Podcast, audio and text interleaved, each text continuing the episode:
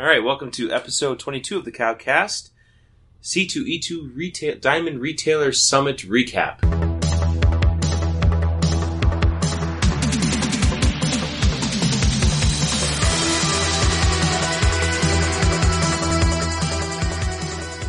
All right, welcome back. I'm Eric. I'm James, and along with us, besides the lovely sounds of Chicago, Clint is Stout. Okay, Clint. That's how do we how do we know you, and why are you on our podcast? Well, I am a customer, okay, and uh, I I like to pretend that I'm friends with you guys. you are, Okay. and And for the to know. evening, you're relatively houseless. Yeah. That's true. Yeah. and homeless in Chicago is no way to be. No. Oh, we've seen plenty of it. Yes. Uh, and also, you have a deeper tie to the store, as before we had the store, you were an employee. Yeah. Yeah. So- I have a seniority over you guys. Fair enough. Very good. So, um, Clint wasn't with us at the the retailer summit. We joined up with him tonight, but uh, James and I are going to take a little bit of time to talk about some of the things that we heard, that we saw, uh, some of the things that we liked, maybe didn't like, and we're going to get Clint's opinions as we go. And we're also probably going to ask him a couple of questions because this will be the really the first big convention that you've ever been to. Mm-hmm. So we'll get kind of your inputs and see where you're coming from, and then uh, I think maybe next week when we all get back, we'll do a little after the show and see how you enjoyed it. So it's Thursday night as we're recording this, and the Diamond Retailer Summit started yesterday, but it didn't really start until today with actual programming. So if you're a retailer, what you did was you went to McCormick Place uh, yesterday afternoon, and you you checked in, you registered for the summit, and then you just went around and you, you killed four or five hours in Chicago, and then you went to the Public House.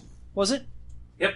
went to a restaurant called the Public House, where Diamond had uh, about half of the restaurant kind of uh, booked up, and they had some beer on tap, open bar for well, just beer and wine though, uh, no actual booze. And it was kind of neat. We met some uh, Diamond employees. We met some. Some fellow retailers. We met some fellow retailers. We talked. We spent a lot of time talking to two of the people from Dragon's Lair out of Austin, Texas, and they have. Uh, it sounds like they've just got a, a great operation down there. And in fact, they won some of the um, Diamond Best Practice Awards Yep. at the awards show during uh, dinner The evening. But it was a neat neat thing to have some drinks and uh, you know it's it's an icebreaker to meet some uh, other retailers and get some idea. We got a lot of good ideas from them. They've got I think four or five locations, Something like that. and of course we have one. So we are always willing to listen to the wise that can give us ideas of what to do better. But uh, that was- so that the whole night was sort of an icebreaker uh, prelude to today. And last year, I think the two years prior, they held the retailer summit in Boston or Baltimore. It was Baltimore. Uh, this year, it's in Chicago, obviously, and we've we got a little insider information that next year they're planning to have it in Chicago as well, which is good because it's pretty darn close for us. Yeah, it's centrally located in the U.S., which makes sense. I mean, Yep. it's an equal equal travel for anyone East Coast or West Coast. So to sum it up, we arrived this morning back at McCormick Place. Now McCormick Place, of course, is where C2E2 is held, and the second, uh, second or third level of McCormick Place, uh, basically the floor above where C2E2 is, is where the Diamond Retailer Summit was held. So they had a breakfast where they had some presentations by some some smaller publishers, and after that, we had the opportunities. To, do you want to jump in? Yeah, so after the breakfast, there's kind of a multiple different types of breakout sessions that they have throughout the day. And the first one today was uh, you had three different options as far as what track you wanted to go to, or you could get some insider information from other retailers who have succeeded in different facets of the business. And then it's, it's about like an hour, hour and 10 minute session where you can Mhm. listen to some best practices, ask questions. Um, and so in the first one, we went to kind of a social media marketing type Well, one. The retailer workshops are as follows. You had your, as you said, you had your choice of three. So one of them was the art of managing your managers, content creation or curation. Supersizing Your Social Media Success, which is the one that we, We poked our head into. to. And then the third one was Get Prepped, Top Toys and Licenses. Um, we ended up going with the social media one because it's something that we thought was probably the Most We- pertinent to what we're doing. yeah we do a decent amount of social media. This is essentially social media what we're doing right now Let's get in a way with social media. And um, and we had met um, Megan from Dragon's Lair, who was part of that panel Yep. the night before at Public House. So we wanted to hear what she had to say. Um, but after that is when we had our first real real presentation, Yep. which was the DC presentation. And so it was. If for anyone who hasn't seen Dan DiDio, um, if you can find videos on YouTube of him, I would strongly recommend it. He's very energetic, enthusiastic, commands an audience very well. Yeah. Um, and and the way that he, the couple of times that we've either seen him do presentations or spoken to him, he gives you a very honest and complete picture of how he views the industry and how DC fits within the industry. So he started off his presentation with a couple of slides to talk about sales within the industry. One of them was looking at the growth of the industry over the last five years, six years, and showing where sales have gone. And each year there's been small rise in uh, the direct market sales. Total of uh, it's like nine point six percent increase, something Yeah. like that Um, in overall sales. But the nice thing too was that he also included some uh, stats on digital, and we were told last year and kind of shared that with folks that uh, sounded like digital sales had kind of stagnated. They were steady, they weren't declining, and the graphic that was provided today for the industry backed that up. That that market segment has remained steady as other areas have grown. Uh, the next slide was just kind of an informational slide of an assessment of the amount of titles uh, beyond a certain issue number. And what Dan was pointing to was there's very few books nowadays that seem to get farther and farther into the run. And he felt that that is or could be a detractant to the industry. So we, he kind of gave a little overview of, of those things. And then it was time to kind of get into what DC is planning to do to make life, you know, continue to Mhm. grow, prosper, and try and bring new characters in. And that's es- essentially what he led in with was we want to continue the work that we've done with Rebirth. We want to continue um, the great characters that we have that are our legacy, but it's time to start taking the next step. We took a year to get our center and our core back in place. Now let's push the envelope, create new villains, create new characters. And along with that, we're going to try and continue to change the way we work. So when we first talked about Rebirth, we talked about how the creative uh, direction from storytelling was going to be based around quarterly or periodic huddles of writers within the same family. So within the Bat family, within the Superman family, uh, things like that. We're going to meet with Geoff Johns. They were going to make sure that they were aligned in their stories so that as they continue to go forward, um, you wouldn't have characters that couldn't possibly be doing what they're doing in, say, Action Comics, and then also doing what they're doing in Superman. Um, so that was that was direction number one.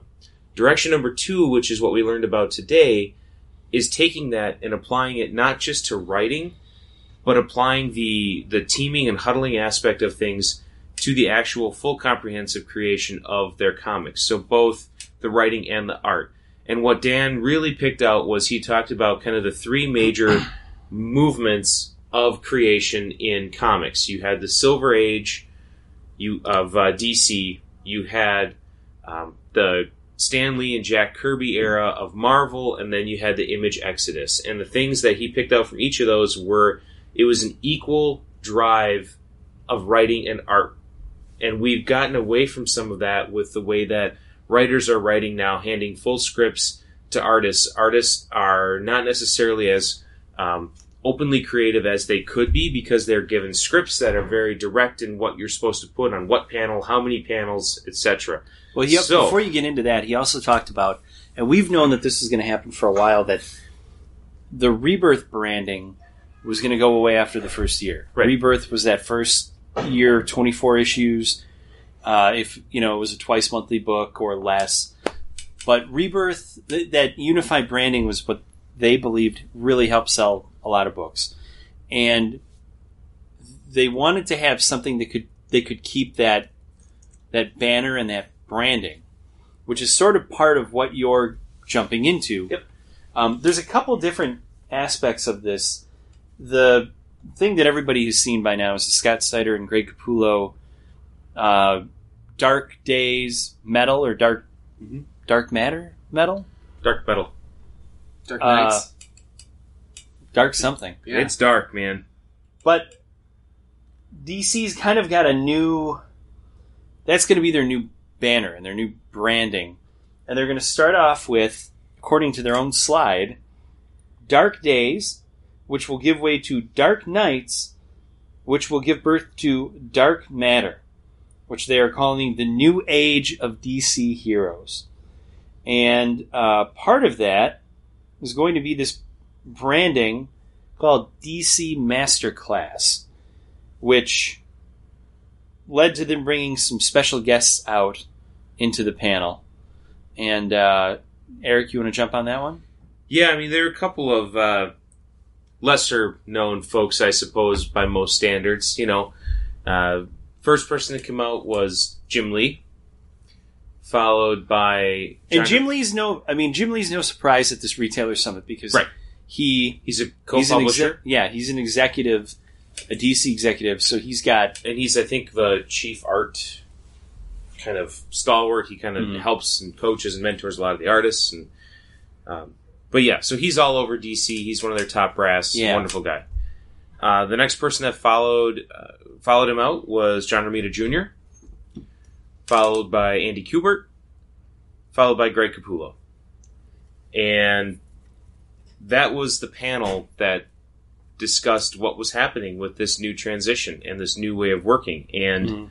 uh, boy, They the, had ro- the room unbelievable- lit yeah. up. they had an unbelievable amount of energy. I mean, those guys, Capullo and Romita, you can tell that those guys. It's it was great to see Capullo kind of play up. You know, oh, Scott Snyder was scared of me. You know, and it's it's totally a joke, but you also think that they're It's probably There's a little probably bit of truth something to, to it. Yeah. Um, and Romita, John Romita, uh, was playing up that they're both kind of, you know, him and Capullo, they both have tough Italian names, and um, they were certainly the two loudest of the bunch. Yep.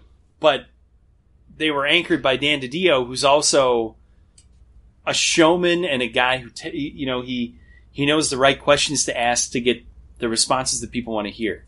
Um, the big, th- well, without jumping ahead too much, they spent a lot of time, and I think Capullo probably articulated it the best when he mentioned the the people that were direct influ- artistic influences on him, and the way that an artist can have a really really great impact on a story, which is essentially the old Marvel method, where they're kind of told what the general plot is, and then they're just given carte blanche to do what they're going to do with that information, and then the script will be written in after the art is done. Um, and Capullo talked a little bit about.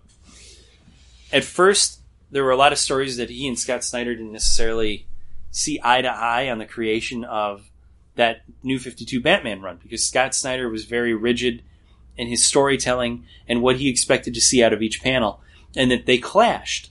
And eventually, uh, he allowed, you know, Capullo would kind of do his own thing and show Scott Snyder that I, I know what I'm doing, and maybe I have an artistic eye for this stuff that's going to be a little bit better than some of the descriptions that you have about where the panel's supposed to be situated, or the camera is situated in the panel, et cetera, et cetera. And the two of them grew a relationship of mutual respect and trust, and he he made some kind of funny jokes about how, you know, even though that's far in the past, Scott Snyder now will still give suggestions in a script, but say like, or whatever you think might think. be better with a smiley face. Uh, and I think it was neat to get that that idea of how those guys are. You know, as an artist, you expect. I always go to Alan Moore, and and Alan Moore is a guy who, when he writes a script, he'll have you know sometimes he'll have ten pages to describe one panel on a page. because he expects every single piece to be right where he sees it in his mind. You look at the scripts for the Avatar book Providence, and he goes all out. I mean, the amount of work and effort and research that he, that Moore does when he writes a script is just crazy. That kind of limits an artist was the argument that Capullo and, and those other guys are making that um, how you're, you're chaining one hand behind their back and saying this is exactly what I want to see. You're not letting them do their thing as an artist and put their spin on it and their artistic flair on on the content that you're creating. And at that point, doesn't matter what artist you have if you're not letting them be artistic. Yeah. So what they talked about was getting away from the the idea of scripting and getting to plotting. Right. So the the writer would give a plot to the artist, and now the artist is going to take that and say, okay, given this plot, I can fit it out in this many pages, or look, I can see it going this way, and kind of start Mhm. to do some thumbnailing and roughing it out, uh, and then it's really more of a collaborative effort, and and this collaborative effort is not just in comic books. I mean, we anyone in software development knows that Scrum and Agile development are the biggest things going on right now because it's all about teaming. You're trusting each person on the team's individual talent to help drive to a better end goal, uh, and you're playing to strengths, and that's essentially what DC is doing. Is they're kind of taking a step back, looking at the whole piece of the whole pie, and saying instead of segmenting this and this, we're going to let you work together. Um, these four artists are kind of the the initial phase, but they hope to get 20 more artists uh, going with this new mentality and this new way of working and they each kind of shared some different stories about how it how it's being perceived and taken, and some of the young artists that they're seeing today, who basically are like, well, I don't, I don't need to know all that. I don't need to do that because they just tell me what they want, and I just put it in there. Mm-hmm. And I think it was John Romita that kind of seemed like that that kind of offended him in a way because it's like you're basically like you said, James, you're you're giving up your creative right. You you know here you've worked your entire life to be creative, just to have that stripped away, and now you're Yeah. basically just plotting out what somebody wants done, drawing it, and being done with it.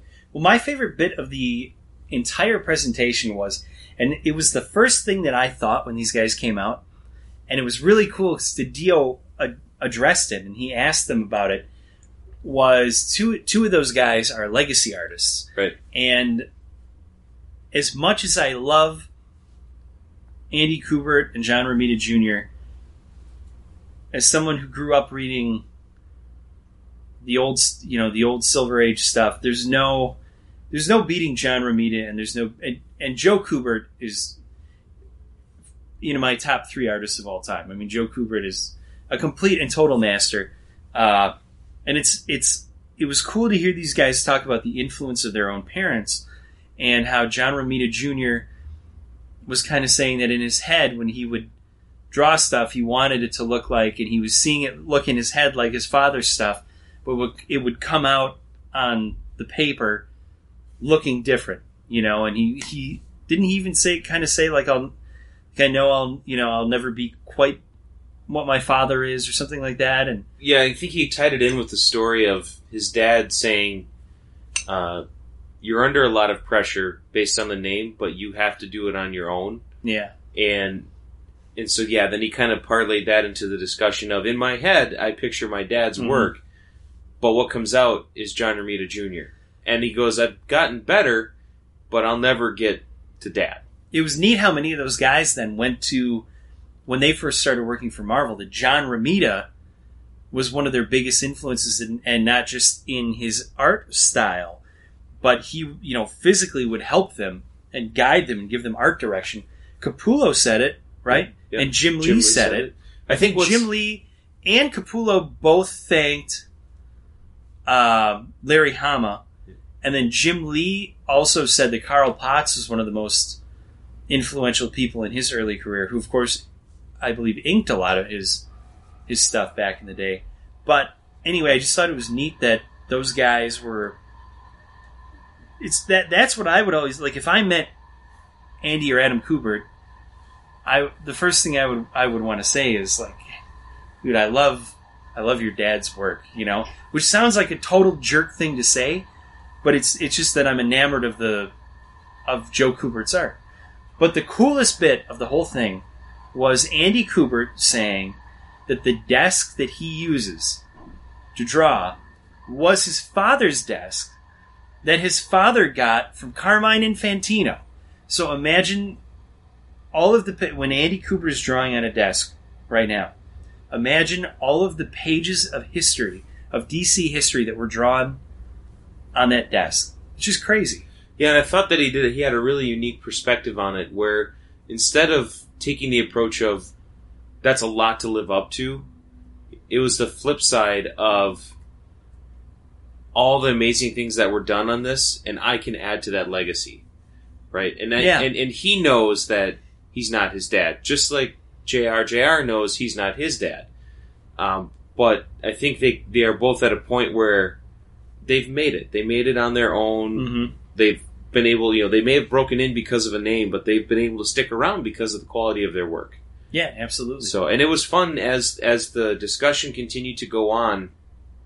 Uh, I think Greg spent some time talking about how this new process has been a challenge because what it basically did was it stripped some of the writers from their ability to dictate how everything went because they start to work under this assumption that they control everything and the artists start to live under that con- uh, assumption of the writer controls everything and I'm just a bit player. And so it was really hard for some of the writers to get adjusted to this new method when they've essentially lost some control.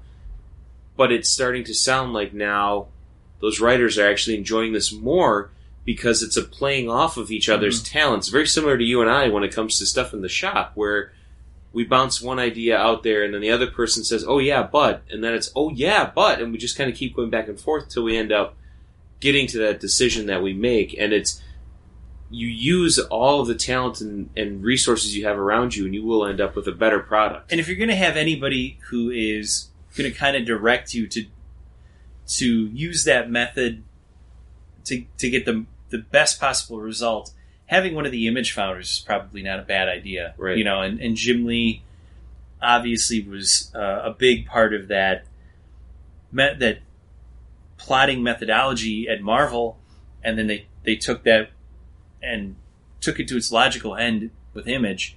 So he is, and even then, you know, Capullo talked about another one of his big influences, which we all know was McFarlane, McFarlane. and uh, so it was neat to hear all that. Those guys put on one hell of a show. I mean, it was it was for us.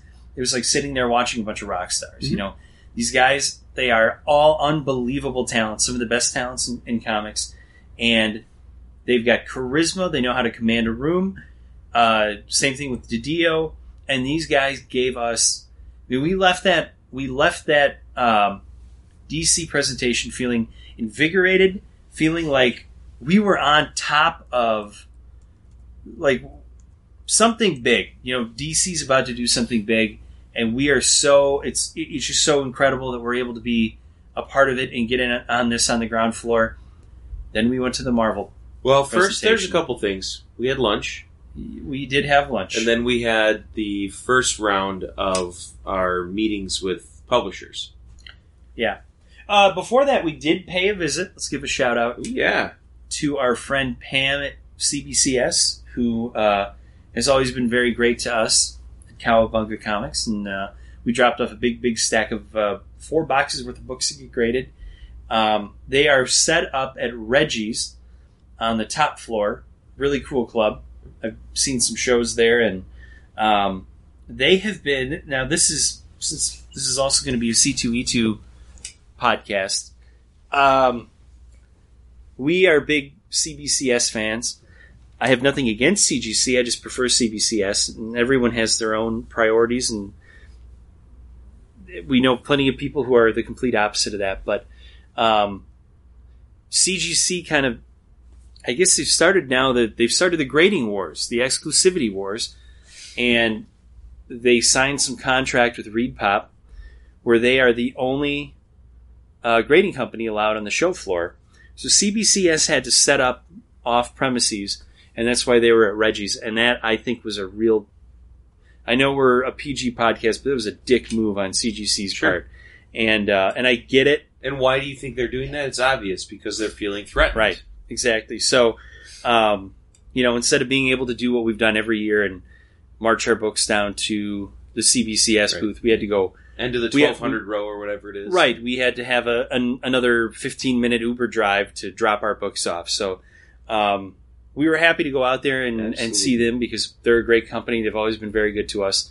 Uh, great customer service. We are not getting paid anything to say this. is just what we Nope. we believe, and uh, I think that um, it, I, I, I kind of say, uh, you know, shame on Reed Pop for going along with it, and for CGC for you know being that petty. But uh, that's business for you. Yeah, and it's not going to change how how we do things, who we use. We Yeah, our shop we only use CBCS for the most part, uh, unless there's a very special request Mhm. for CGC. we don't do we don't and we don't normally call we don't really do a lot of calling out on this podcast. But No. that's that was the thing that out of out of everything at this show that actually really pissed me off. That and and we've known about it for a while with this exclusivity. They when we talked to Pam from CBCS, she said that it's at all Reed Pop shows. So they were at Emerald uh, City. Emerald City. They had to set up off premises too. Um, it's just be New York Comic Con Right. well. it, it- all it does is it's going to create instead of taking those people that would normally do CBCS grading and the CGC, I think, is thinking that they're going to be the only option there. So if you want to get your stuff graded, you're you're going to have to go to them. That's not the case. It's going to drive a wedge between people that are on the fence because now we've got a little animosity towards them because they made us take an Uber car ride to go to go to a, a club to drop our books off. Um, I think it's petty, and I don't like it. And um, that's I guess the all I've got to weigh in on. But Yeah. very very annoying. But we got Very to see Pam. petty. They had a real nice little setup at Reggie's. They had a little slider bar and some fries and Yeah, stuff. That absolutely. was nice. But uh, so we did that, and then we then we got back over to the the summit. hmm Uh, we got there for the for the tail end of lunch. Got to listen to a couple more publisher discussions of what they've got coming up over the next few months while we were there. Uh, and then we, I think we ended up breaking out to. Do we break out to the first afternoon session, or was it the first uh, retailer roundtable discussions with the publishers? Do you remember? You, no, we did the uh, we did the one where we jumped to, to publishers first, whatever Okay. you call that. So we had the first round of that. So basically, what they had done was they set up a couple of rooms that had, I think, uh, six or so. pub- Interactive focus groups. there you go. And they had about, I think it was six publishers per. No, no, per you, session. you just jumped right ahead of Marvel, where I left off before. Oh, well, go ahead. Carry on. That was well, I was trying to forget that. Yeah. Uh, so going, I I kind of felt bad for Marvel going into this because they've had so much negative publicity, much of which we've covered on the, on previous episodes of this podcast. And if you're listening to this, you're probably reading comic media news sites. Uh, and unless you've got your head in the sand, you you know what's going on. They've had a lot of issues with a lot of things, um, from the X Men Gold controversy to the diversity doesn't sell to our sales were down because DC's sales were up with Rebirth and they you know I mean they they, they had a lot of things that have just been compounding and you know they uh, the old uh, adage of uh, there is no bad press is not the case. Um, going into this, we weren't sure what to expect uh, before we had even gone to the DC presentation, but we kind of naturally assumed that they would be a little bit on the defensive. Um, and we correctly assumed that they were not going to address the Ardian Syaf X Men Gold controversy because what's the point Yep. of even bringing it up? But after the DC presentation, galvanized the entire room. Uh, oh, and when we left, we were the DC presentation. Every attendee was given an ash can for this uh, this new DC masterclass that was signed by all of the artists. Right. So very very cool. I mean, we that was like the cherry on top of the fantastic Sunday that was the DC presentation. Now Marvel again, we're not sure going into it what how what it's going to be about, who they're going to have. and ended up being in the same room that the DC presentation was in. As we're we're lining up, we noticed that the the line was going a lot slower than it was to get into the DC one, and we thought there's no way that there's more people. Right. But it turned out we were that they had security. They had these uh, some security company that was by all the doors, and they were very very strict. And they said if any no cameras, if you see anything, we will be patrolling, and if if we see anything, we will confiscate your phone. Right. And we thought, man, what is going to go on in here? You know, like Kind what's starting to get excited, thinking, This hey, is they're yeah. going to take the offensive here. So we go in and sit down, and it ended up being uh, David Gabriel, and then uh, I don't know some what, marketing guy. and then the the presentation starts, and they talked. To, and Dave, the first thing that David Gabriel addresses was that there's going to be these. This is going to be a huge thing. Security is going to be walking around and inspecting everything. Don't bring your phones out because the new Inhumans show we're going to have a sizzler reel and it's going to be later on and no one's seen this except for us and blah blah blah blah blah blah etc etc then they start off uh, with their presentation saying with secret empire and it was unbelievably boring and bland it even got the the worst part of the whole thing was they they talked about what was going to happen after Secret Empire, and they said it's going to be a branding called Marvel Legacy. And then they told us, a room full of retailers, that if we wanted to find out what that was, that we had to come back for their Sunday presentation. And I, I mean that that was a slap in the face. I think Yep. uh, for what's supposed to be their big big presentation at the retailer summit. They tell us that we have to come back another day to get the rest of it. Uh, but then they show us the Sizzler reel, and and they did. And Man. first off, they didn't trot anyone out. Nope. You know, we were thinking, are they going to try to one up DC? Are they going to try to compete? Uh, and they even had well, the the new Peter Parker book has Adam Kubert on art, and I thought, man, here's that was the perfect opportunity. Fly the Kubert brothers out. Andy Kubert shows up for the DC one. Uh, Marvel did not trot Adam Kubert out. Um, it was just the same two guys and uh, boring panel. Uh, the Sizzler reel that was so top secret that uh, you know that they were going to have the the mafia guys and the Teamsters come in and rough you up and take your phone for. It was like an interview With Jeph Loeb. with Jeph. The whole thing was maybe ninety seconds. It was Jeph Loeb and a couple other people uh, from the, that are cast members talking about how excited they were to be part of the Marvel universe, and that was it. And it was done. No freebies. Everybody, everybody, you know, walked out. The the Marvel guys absconded quickly. Like they didn't stick around to talk like the DC guys did. Um, well, actually, no. I that's a lie. I take that back. Um, they did say if you have any questions, you can come up here and talk to us. But Everybody was racing to get caffeine because it was dead. Right, but it went right from that to another one of those retailer workshops. So, unlike the DC guys that were walking around for the entire day, and you, I mean, we talked to Stuart Trek four times, you know, and uh, a couple of those other guys we ran into once or twice, and we didn't see any of the Marvel people after that. And we talked to some other retailers, and we said, "Have you have you seen anyone from Marvel?" And they said, "No, we haven't seen any of them. I think they all left." It was a very boring panel. It was a panel that that announced next to nothing new and told us that if we wanted to know what was going to happen in their universe, we had to come back another day. Yep. And it was just the whole thing was a complete and total letdown to the point where um, about two thirds of the way through it, somebody two, like two, one or two rows behind us, very loudly said, "Marvel effing sucks" in the middle of their own presentation, and uh, it, I mean, it was, I don't know, it, it was not good. They were all the conversations that we had with other retailers after that, at the dinner, walking around when they had the cocktail hour. The first thing it was the icebreaker that everyone used was, "Man, can you believe how bad that Marvel presentation was?" That's what everybody said. Or how about that Marvel presentation? You know, did you sleep through it like I did? I don't know. I mean, I don't know what's going on over there, but it's a shame because Marvel has some wonderful characters. Um, they're telling some good stories at, in different areas of the Marvel U, but obviously, what they're doing is not resonating with us.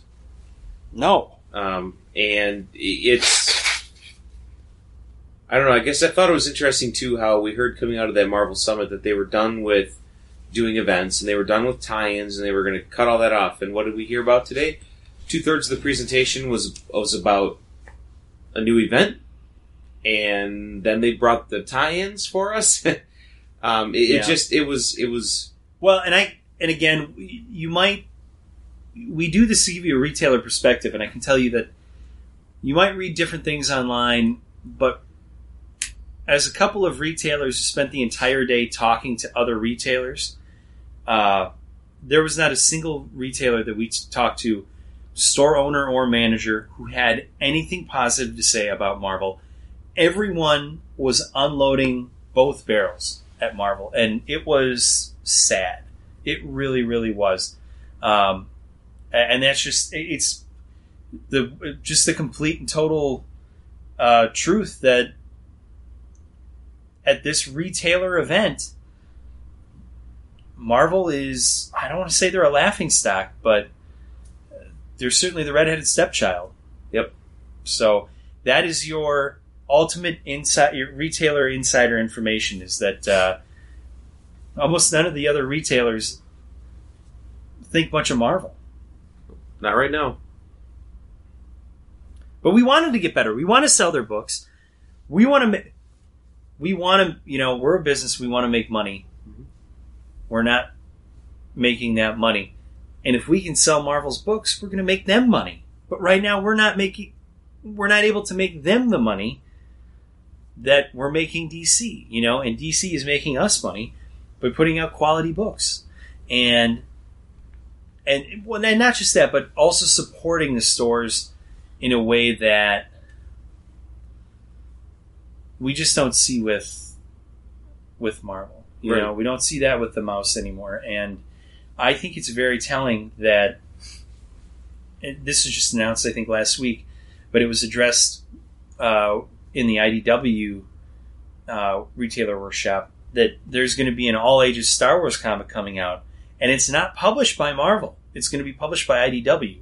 Why would Marvel license out a, a comic series, a Star Wars comic series, to another company when they own Marvel? And yeah, you I, now I know that Archie is going to be distributing Marvel books to newsstands, and they have a great inroads into into newsstands, to grocery stores, by the cash registers, etc. But an IDW does do some great kids books. There's no doubt about it. But there's got to be something wrong. There's got to be some uh, some idea that Disney has to think we're not going to let them handle this property. I don't know what it is, but something really has to change. It did seem odd, but boy, It seemed very IDW is excited. They sure are. And hopefully, our friend Otis Frampton will be part of it. Let's hope so. Um, all right, so we, we addressed the Marvel dumpster fire. Uh, and after that, we went into our interactive focus group, which is these little workshops that we talked about. It was about 10 or 15 minutes with a lot of the minor publishers, but even, you know, Image and Dark Horse and some of the bigger IDW. yeah, bigger publishers were there. Um, the standouts to me were I uh, were Dark Horse. I got Oh, to I stayed yeah. afterwards and got to have a really great conversation with Randy Stradley, who who's a, a name that I have been associating with comics for as long as I've associated names like Jack Kirby and Joe Kubert, because I've been reading the Dark Horse Aliens and Predator books since I was probably way too young to read them and um, I had some really cool conversations with, or a cool conversation with Randy Stradley about aliens and Predator and some other things. And um, I should here's a little bit of insider information too. Uh, I hope Randy Stradley doesn't get mad, but he told us that I asked if they were going to be doing a comic book tie-in to the new Shane Black Predator movie, and he said that they're going to have a a meeting next week to talk about doing it, and that if they do it, it's going to be it won't be a direct adaptation, but it'll be kind of a side story. So uh, I thought that was kind of neat. That was Yep. kind of neat. But we got to talk about a lot of things. One of the things that, um, if you are a longtime Aliens comic book reader, you would know is that when Alien Three came out, came out, Dark Horse had to go back and edit the names in those first three Alien series that they put out because those series took place right after Aliens, and they used a lot of the same characters. So you had Newt and Hicks, and they had to change the names to Wilkes and Billy. Well, now finally they're able to go back, and it's kind of at the point where nobody cares anymore. 20th Century Fox doesn't care. Dark Horse certainly doesn't care. So they're able to go in and change those names back to what they were originally supposed to be. But Randy Stradley said that when he was going back to kind of re-edit those back to what they were originally supposed to be, he said that he noticed that some Joker editor had kind of had uh, must have had fun changing more names than he had to because they had changed somebody's name to Bueller and a couple other random names they didn't have to change at all. So he said he found that to be a little bit odd. But that was neat having a, a discussion with Randy Stradley. He's an awfully nice guy, awfully nice guy, and I think Dark Horse is one of the the best co- comic companies that's out there, and they have been for a very long time. What was the standout for you? Um, I guess I had I, I had probably two that stood out besides Dark Horse. Dark Dark Horse was a standout for me. Um, Viz was was a lot of uh, fun. And I think what the ones that stood out to me were the ones that instead of taking it as a time to stump their stuff, they took the time to just ask us what they can do to help us and how we can grow. And Dark Horse, that was pretty much the meat of their discussion. Was yeah, they wanted what's tips. working? What can we What can we give you? Do you want more stuff? Do you want? Actually, you know, Anything. Viz, out of all the companies and all of the product that they had, you, you wouldn't think this, but we had Viz probably had twenty five And we had items on their every table. single thing. There's that one- one. one thing that they had a, a two a two hardcover slipcase of Nausicaa Valley of the Wind. And that was the only I didn't even know they put that edition out. But every other thing that they had on the table we have in the store right now. Yeah, And I didn't know that, but I mean the amount of Viz product that we carry, it's crazy. and I, I was I was very And it sells very well. It does, but it was really great because what they're um, what they spent the time doing was talking to us about. Okay, so here's the products you sell them. Is there a way that you can sell them better? And we talked about all sorts of different opportunities of ways to market the, the products, ways to display the products in the store, things like that. So that was Getting shippers. Right. And then the other one that also stood out to me is Boom. There are some very aggressive things that Boom is trying to do. Um, you know, everything from how they market their products, scaling back on their uh, variant side of things, making sure that they keep consistent with that. They're also looking at continuing to make sure they ship on time. They said 97% of their books last year were on time, and we we know that the the three percent that weren't was uh, J.G. Jones and Mark Waid's Strange Fruit. Uh, but beyond that, um, That's you when know, we're supposed to do the Steve Harvey go, still a great book. still a great book. But uh, you know, regardless of that, uh, they've got a new program that's coming out that we are looking to be a part of that will allow us uh, increased opportunity to get more of their books into the store at uh, no risk to us, which is a huge thing. So, uh, and that was a lot of discussion of these are the things that we heard you as retailers asking for, and this is how we are going to meet your requests. Uh, so, those were the two outside of Dark Horse for me that were really standouts in the way that they approached working with retailers. But I think you've got another one that you liked that Well, you wanted to talk yeah, about. but I'm gonna I'm just gonna turn it over to you for this though because you, you like to talk about Stuff. blues and such.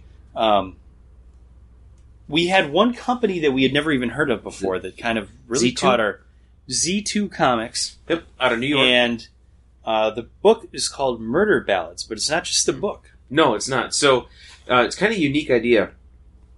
Uh, it's a print only comic that also has, uh, and this is they've got I think three right now in their lineup. But it's a print only comic that also comes with a soundtrack. Clint's opening up the envelope that it came in right now. So if you hear rustling, that's what it is.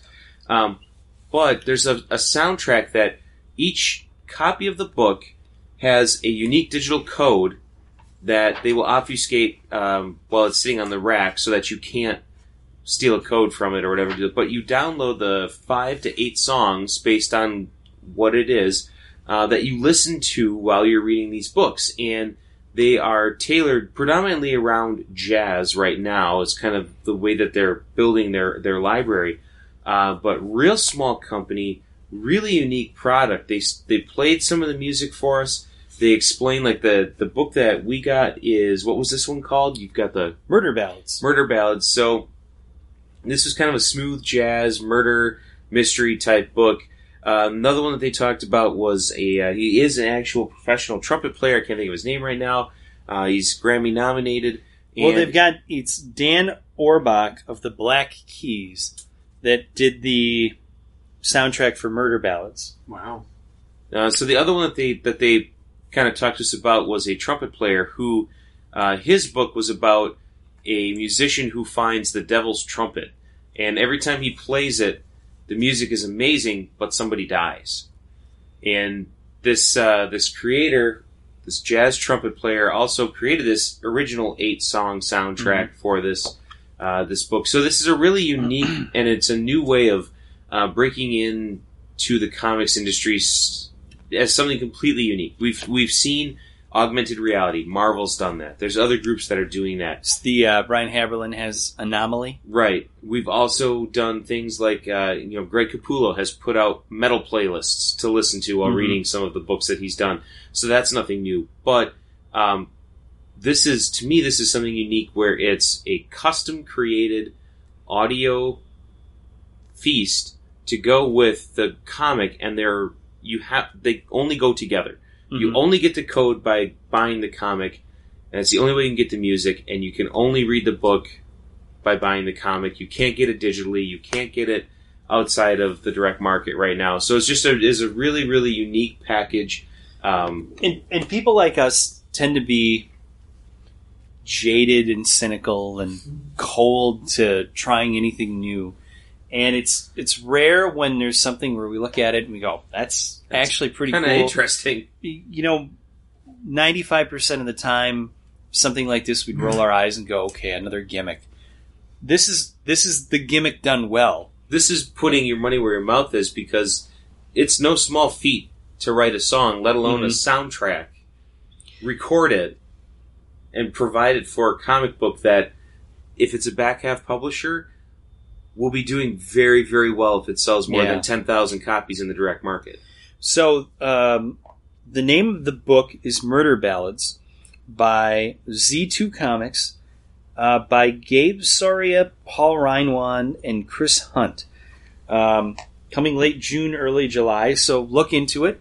Yep. Um, if you have a local comic shop, uh, tell them to put the order in for you because let's give these guys a little support. And uh, they've got a cool idea, and um, the the book is quality. I mean, we've each got a copy of it in our Yep. hands right now, and uh, it's it's cool. The art's the art is really good. the The writing's good. The music we heard the the music at the retailer summit.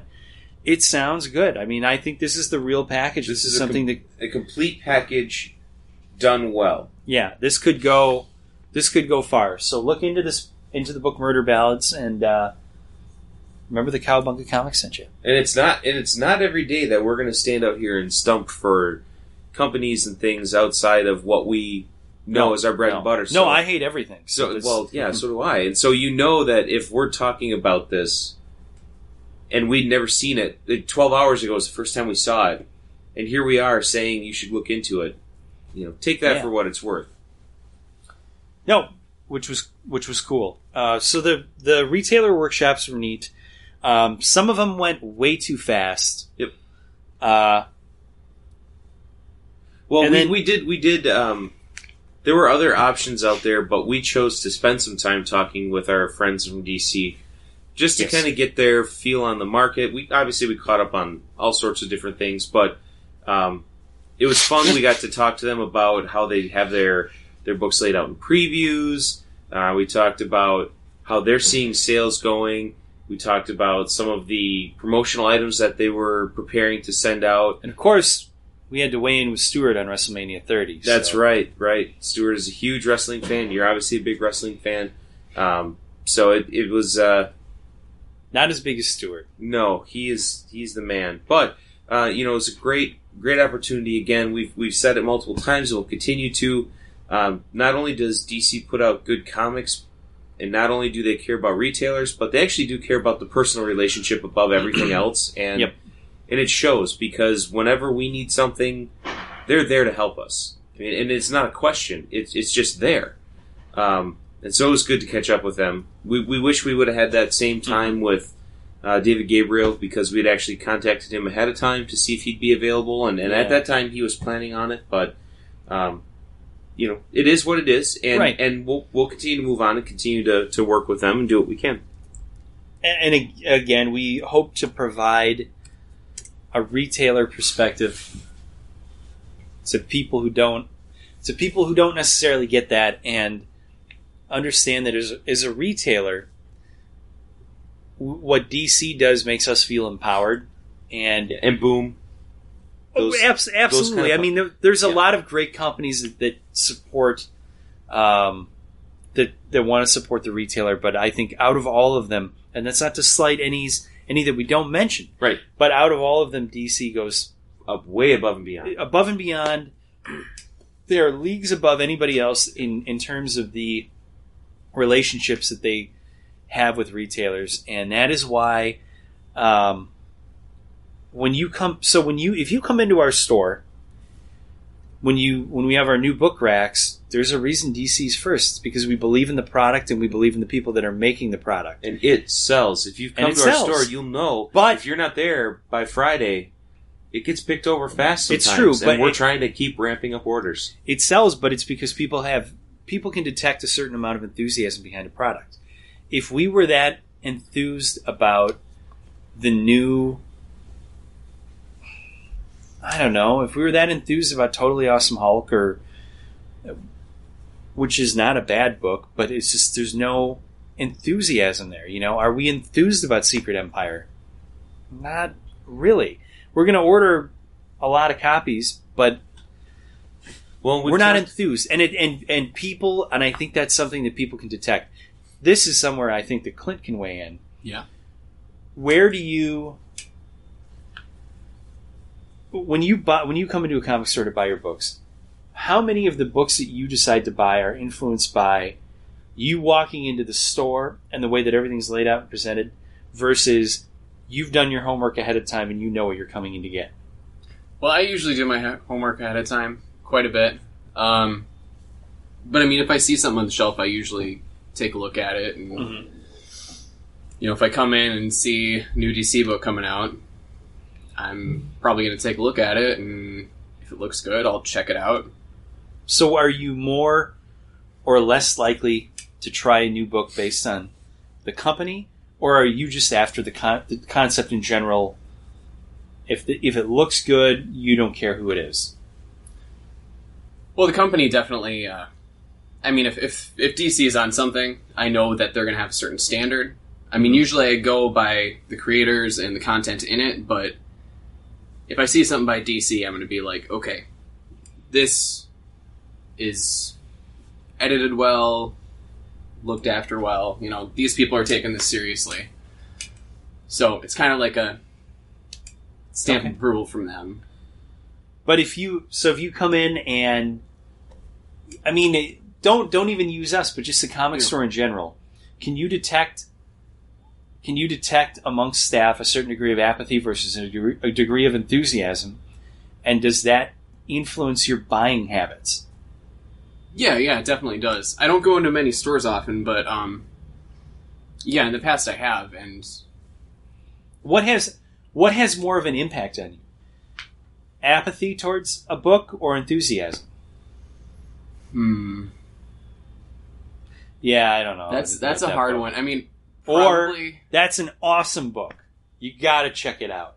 Or yeah, I don't know. I, well, that that can come across as you know I'm trying to sell you this. yeah. Where if someone's, I mean, if a person in a comic store is apathetic about a book that you know they have on the shelf, Mm-hmm. that's kind of that's saying something bad about the product because they're trying to make money off of that.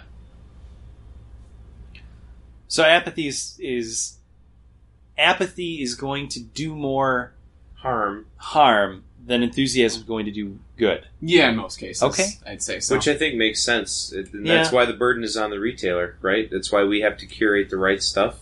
Mm-hmm. Um, yeah. So it's more well. So then there you go. I mean, if a, a company like DC is creating enthusiasm, which is great, the next step above, it's two steps above apathy.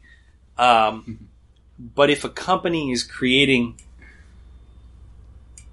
a complete sense of apathy, you know something is wrong.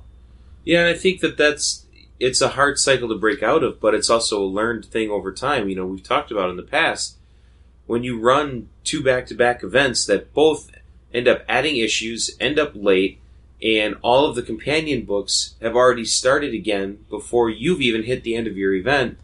You you lose credibility in the marketplace. Whereas DC had their JLA Suicide Squad crossover, Mm-hmm. they published out the dates ahead of time of when the issues are releasing. Six issues. They nailed it. Nothing was late.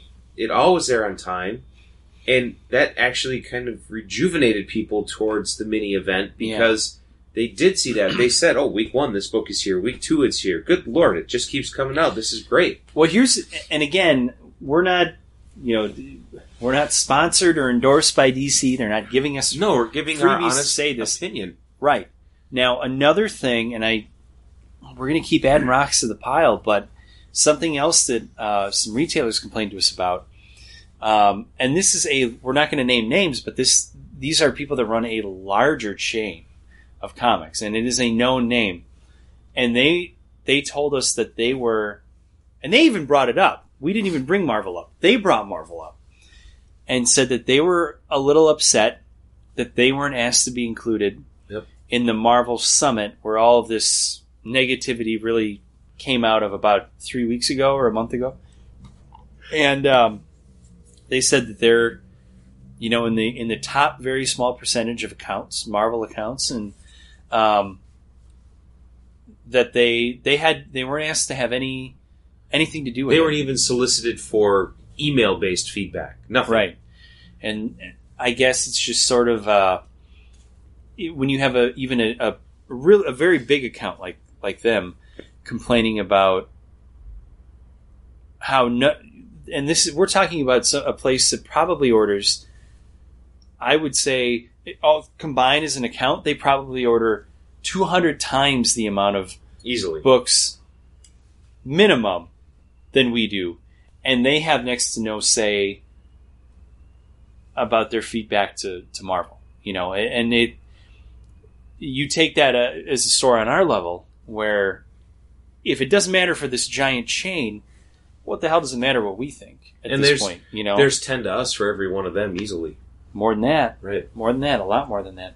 Um, anyway, all that to say, it was a, it was very very cool being able to meet uh, and and get some one on one time with a lot of these publishers. Yep. Uh, but it was also neat to meet uh, some really great people from Diamond. Diamond gets uh, pooped on a lot. Everybody that we met in the in the last day and a half has been fantastic. Yeah. we had we had really uh, we had a, a really great example of Diamond of a very casual conversation we had with one Diamond employee that was followed up hours later by another one. Yep. So obviously this guy we thought was we were making a comment in passing and he went and he followed up with the right guy and sent him over to talk to us. Yep. And that kind of thing in our eyes goes a long way. And I really really appreciated the fact that we had for the the problems that we do have with Diamond that we have had uh, nothing but positive experiences with with all of the people from Diamond that were running this show. Yeah, I agree. And and I think um, you know, as we talked about our issues with Diamond in the past, it's it's largely been the order fulfillment side of things where Yeah. the caliber of employee they're ha- they're going to be hiring at times may not be you know as customer facing and there's things like that so all the people that we talked to customer facing today Um, like you said, it wasn't that they just said the right things; they did the right things. They followed up. They Oh, yeah, they you could asked tell. the good. They asked good questions That of was- us. Real Um, outreach. Yeah, so that was good. That was really good. And then at the end of the day, um, you know, we we had their dinner. We sat through more discussions by publishers, and then uh, you know we left with some really great convention exclusive uh, retailer summit Yeah. convention exclusive. We got to meet a, a guy who is representing a, as he described it, a hole in the wall store in Illinois that we have to go check out. Yep. Uh, really, really nice guy. Um, now, the my last, and after this, I promise I have nothing else to say about Marvel. But my last thing was ahead of the. Now everybody knows that when you go to the the retailer summit, that you are given freebies by the companies, and uh, DC gave us a great amount of free. Every pretty much every company gave Yep. us some really great freebies, uh, including the previously mentioned Z2 Comics with their book Murder Ballads. They gave us a really cool little presentation that it's like a, a brown kind of paper bags uh, textured envelope Well, it, it looks a, it looks like a if you were working in the police precinct and you were getting a file on a in case. 1935 or right. something. This is yeah. how it would be delivered in that brown manila envelope. It's pretty neat. It's pretty Yeah. neat. So we get a bunch of cool freebies, uh, and a, and the majority of the freebies are things that are not advertised; they're just given out. Right. Um, you know, even A- Action Lab had the risque or the covered up zombie tramp variant that you can only get here, and little things like that. We got Um, a ton of stuff from Aftershock. We got Aftershock, holy Moses, boy, That's a you fun uh, company. and again. Uh, Talk about customer service; those those guys are great. We were able to get some one-on-one time with them.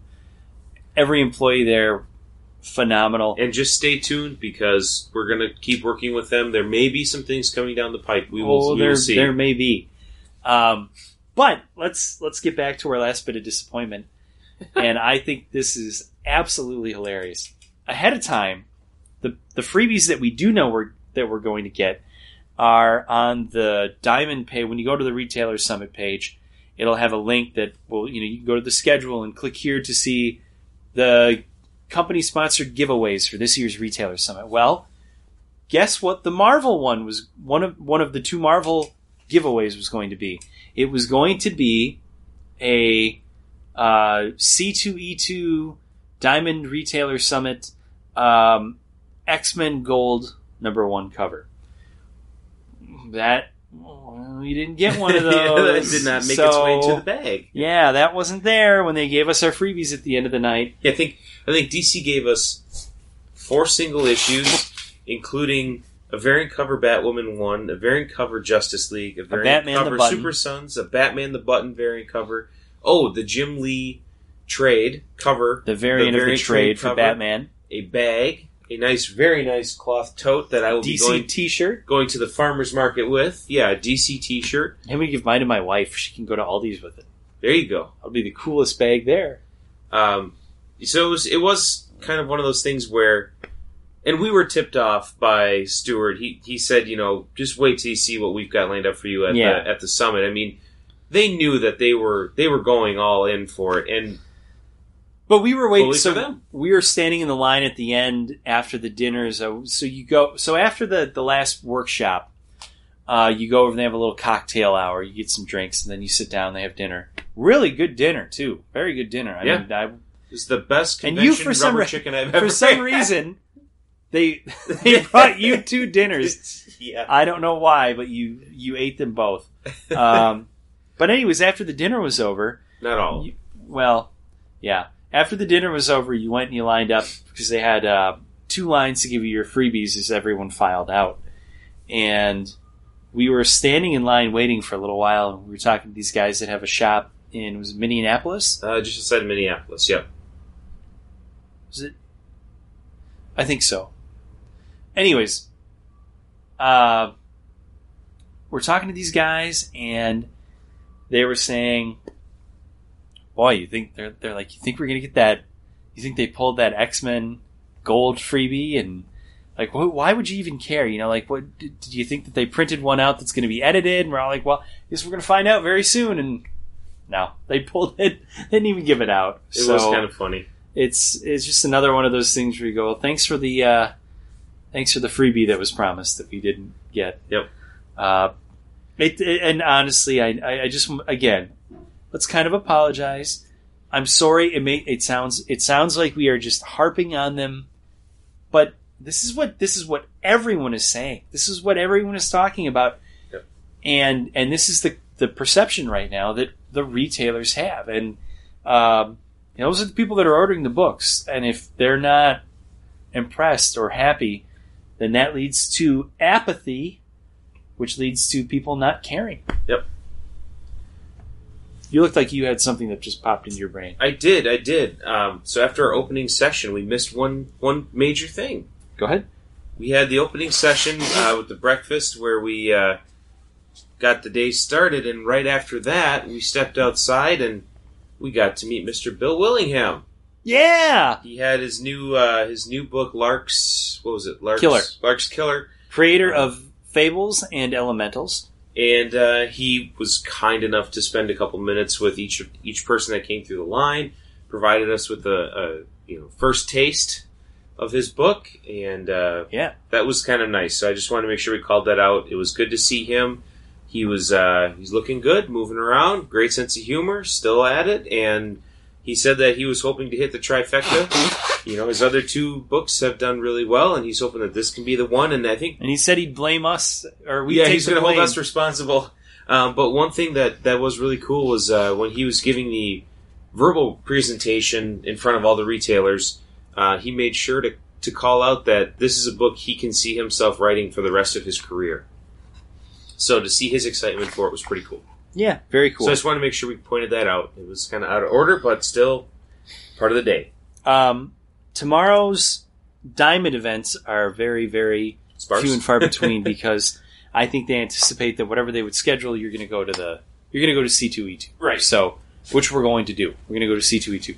In the morning, they have a diamond breakfast, and uh, there are presentations by Diamond Select Toys, Alliance Game Distributors. Now, Alliance is part. They they are the same company as Diamond, uh, so not a big surprise there. And then the last presenter for the breakfast is Diamond Comics Distributors. So tomorrow is all the Diamond presentations, uh, and then from two to five p.m. they have a a comics. Well, in Comic Suite is the program that I would say most comic shops use, but I know that not all There's of them some that use it. don't. Uh, they're having a comic suite conference that we're not going to be attending because it's three hours smack dab in the middle of C2E2. So Right. we're going to be spending most of our We're going time to on be the floor. C2E2ing. But that leads us into uh, part deuce of this uh, podcast, which is Clint, All right, a longtime comic fan, that's true. And Yeah. you've never- time podcaster. That first-time is- yeah, podcaster. Yeah, although you've listened to many podcasts, I definitely have. including this one. Uh huh. And you have never been to a real sh- comic show, right? Big show. I was at Wizard World, but that was forever ago. Okay. So Depending on when you went, we maybe don't count that as I I wouldn't count. I've been to 25 of them. If you don't want to call it a comic show, I understand. Yeah. Uh, basically anything in like the last 10 years. But what, so tell us a little bit about yourself first and, and what you are hoping to get out. You're not here buying high grade keys. I am not. You no. are here for a very specific reason and enlighten the listenership on that. All right. Well, uh, my goal in life right now is to uh, make a career out of writing comics, and uh, I'm just beginning to work on that. But it's my dream, and yeah. Uh, so what I'm looking forward to most in this convention is um, just meeting the creators there, artists and writers, just kind of getting a feel for what they think about. Sorry how they feel about working in the industry and just talking about how they came to where they are right now because I'm just starting out right now and it's really cool seeing those people who have made it and uh, getting advice from them and yep. So are you? I and I just think it's interesting to ask you this, uh, having never really been to a show, and you're younger than we are. Mhm. Um, are you nervous about going up and to, to creators and talking to them? And I mean, it's one thing to go up to a creator and just be like, "I love your work. Can you sign my book?"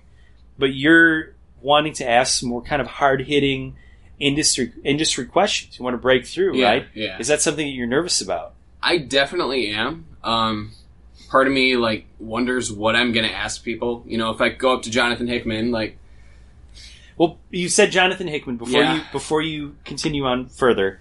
Just give us a quick list of like the top five people that you want to talk oh, to, top five. Uh, and I assume for Hickman. sure. Okay, Um, Declan Shalvey and Jordie Bellaire are big ones.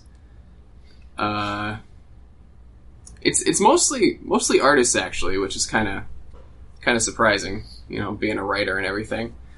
Um, Michael Walsh, I'm a big fan of too, and uh, I put Greg Rucka in there. okay.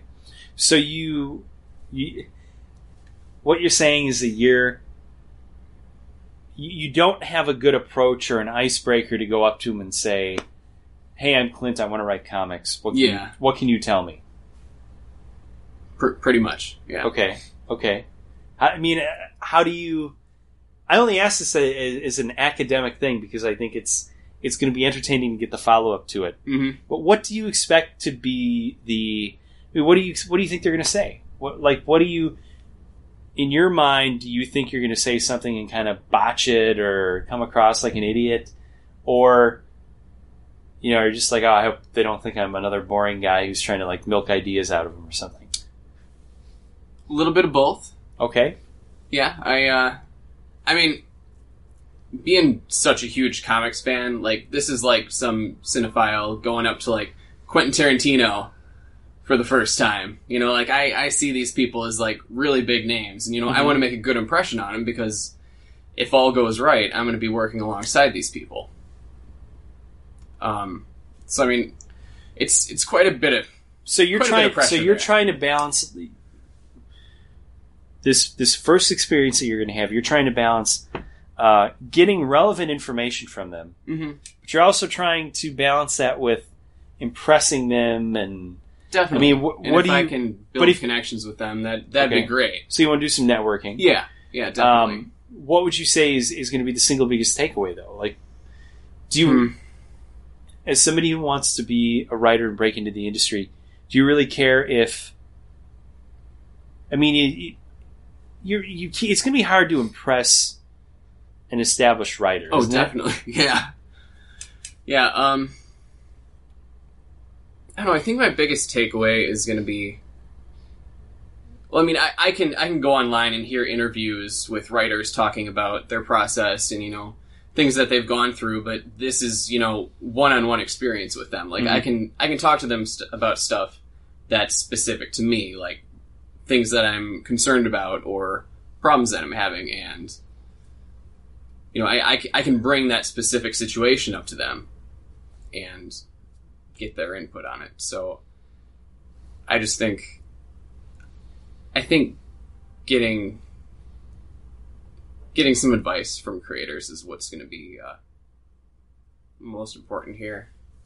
So, uh, just to set the groundwork for the follow up, then, uh, what kind of advice do you think you're gonna? Do you think it's gonna be tough to get? Like, if you were, if you are an established writer, and here's somebody wanting to get information to break into the industry, you think it's going to be hard for, to to get them to divulge that information, or do you think that they're going to be pretty free flowing with it and go, yeah, this is what you should do, and here's my advice. You know, what do you what do you expect? Do you think they're going to be a little? See, are they going to be like Gollum with the ring? And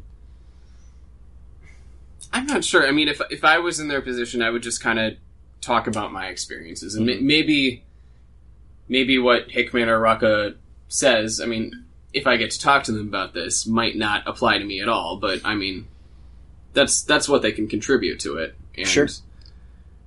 Yeah. We'll take notes because we're going to follow this. I will. up next week. Absolutely. Um, is there anything else besides talking to these creators that you hope to get out of C two E two? Um, I really don't know what to expect from the convention. That's obviously what I'm most excited about. But I'm going to um, I'm gonna You're going for all three days, right? Yeah, yeah, I'm going all three days. So I'll have some time to do other stuff, kind of Okay. explore explore vendors, look at, you know, uh, publisher booths and stuff. I'll maybe go to a couple panels. I'm not sure. So we're But- only going to be there tomorrow. So we're Mhm. going to try to like we'll guide you for an hour, but then you're Yeah. going to have Saturday and Sunday on your own. So it's Mhm. going to be we'll hear about the trials and tribulations of Clint and his first big con. It's going to be fun. It'll be Yeah. cool. I'm looking forward to. it. I'm looking forward to it. You got anyone special you're looking forward to seeing tomorrow, or anything you're looking forward to doing? Uh, well, it- it'll always be good to follow up with uh, the great Phil Hester. I'm Oh, looking forward yeah. to that. Uh, especially, he, he announced that he's going to have a new book coming out from Image in September, written by the also great Jeff Lemire. So, Never heard of Be pretty what a cool. hack. I'm kidding. and uh, you know, the rumor is that we may have Phil Hester back again uh, for the release of that book. So it'll be great to talk to him about that. We're all big Phil Hester fans here. Yeah. both That's of true. his writing and his art. Uh, he is a, a double threat. Um, but no, other than that, I, I like. I'm a, I'm a social guy. I'm an extrovert. I like walking around, and I know that whatever ends up being the best part of my day tomorrow is going to be something that I couldn't have I couldn't have planned uh, before going to the show. Uh, we we're going to spend uh, we're going to spend dinner though with some of our friends. You Should betcha. we talk about that? You want to go into that? um, sure. We're gonna have dinner with people. Yeah. No, we're going to have uh, Okay. dinner tomorrow night with uh, some of our friends from DC. DC Comics, Detective Comics, and uh, so that'll be really cool. And pick their brain, and you know, we'll see if we can get some cool insider info Yeah. to, to pass along. And uh, but that'll be that'll be a lot of fun. We're going to go to a hibachi restaurant. Yep. Uh, but other than that, no, I think uh, C2E2 is just great, and I think the best experiences that I've had at C2E2 were ones that were completely unplanned, running into people that weren't on the guest list, uh, experiences that you just won't. They're they're fun because they're spontaneous, uh, and that's what I like about the show so much. It's also neat that it's going to go from ten to seven, so we're going to have nine hours on the show floor, and that's that's a lot of time. And we we can, if it's your first time like Clint, you are going to be overwhelmed and you're going to want to take everything in and you're going to want to do you know a, a one lap and see every single booth before you really start digging into stuff well i'm an old hand at cons i'm i'm an old dog at going to big shows so you know i'll i'll know what to avoid and what areas to cut out i probably can cut right through the cosplay sections and Me too. uh, so it's I don't know. It'll be fun though. I, I really really have grown to to love C two E two, and it's a shame that our schedules you know dictate that we're not able to stay for the whole weekend. But we're gonna have a, a lot of fun tomorrow, and uh, we'll we'll follow up on it too. And and for you, what's your big? Uh, so the creators that I'm looking forward to seeing are also Hickman, uh, Jason Aaron, and Greg Rucka are probably three of the top ones. But number one, always number one for me, first and foremost, is getting a chance to see Otis, checking in and seeing how Oddly Normal is coming along. And then uh, I'm super excited because with the announcement of IDW doing children's Star Wars books uh, for the last better part of six, eight months, maybe longer, Otis has. Uh, he's really found a niche in warming up uh, every day by doing Jawa artwork from Star Wars. He loves Jawa Jawas. Adventures. So yes, He he's it. created this uh, this concept called Jawa Adventures, which is kind of an all ages title of Jawa hijinks, and uh, he's been trying to get some movement with Marvel, and not much has happened there. But with IDW coming in with kids, um, more all ages children's books, uh, when we had our one on one time with IDW, we talked about that briefly with them and showed them an example, and they were pretty excited to get a chance to talk to him. Um, and obviously, I talked to, to Otis this evening, and he too seems pretty excited about this. So I'm I'm looking forward to probably most of all connecting those dots and letting them get a chance to talk. Something Could be a match made in heaven. it, it could be nothing, but it could be something, and in either way, um, I'm looking forward to that. So Absolutely. yeah, That sums it up for last day and a half, I guess. I think so. So, uh, thank you everyone for uh, jumping on and listening. One thing that uh, we usually don't do on the podcast, but I do want to start doing is uh, just asking if you're listening and you enjoy it, Uh, if you could go out to iTunes and give us a you know five star rating and a little review, uh, definitely helps. We feel like we bring a really unique perspective to comic book podcasting. We're not doing book reviews. We're not doing popular culture uh, recaps quite as frequently as other shows. We're really trying to let you see behind the curtains uh, to what being a retailer is like and the, the current market conditions, things we face, challenges, struggles. So uh, the the more reviews we get, the higher up we are on the charts, and easier it is for people to find us, which would be awesome. And we have Clint, and that's worth five stars alone. Alone, easily. Thank so, Um, so for Clint, James, and myself, Eric, we're going to go ahead and call it an episode, and we will talk to you next time. Chicago pizza time.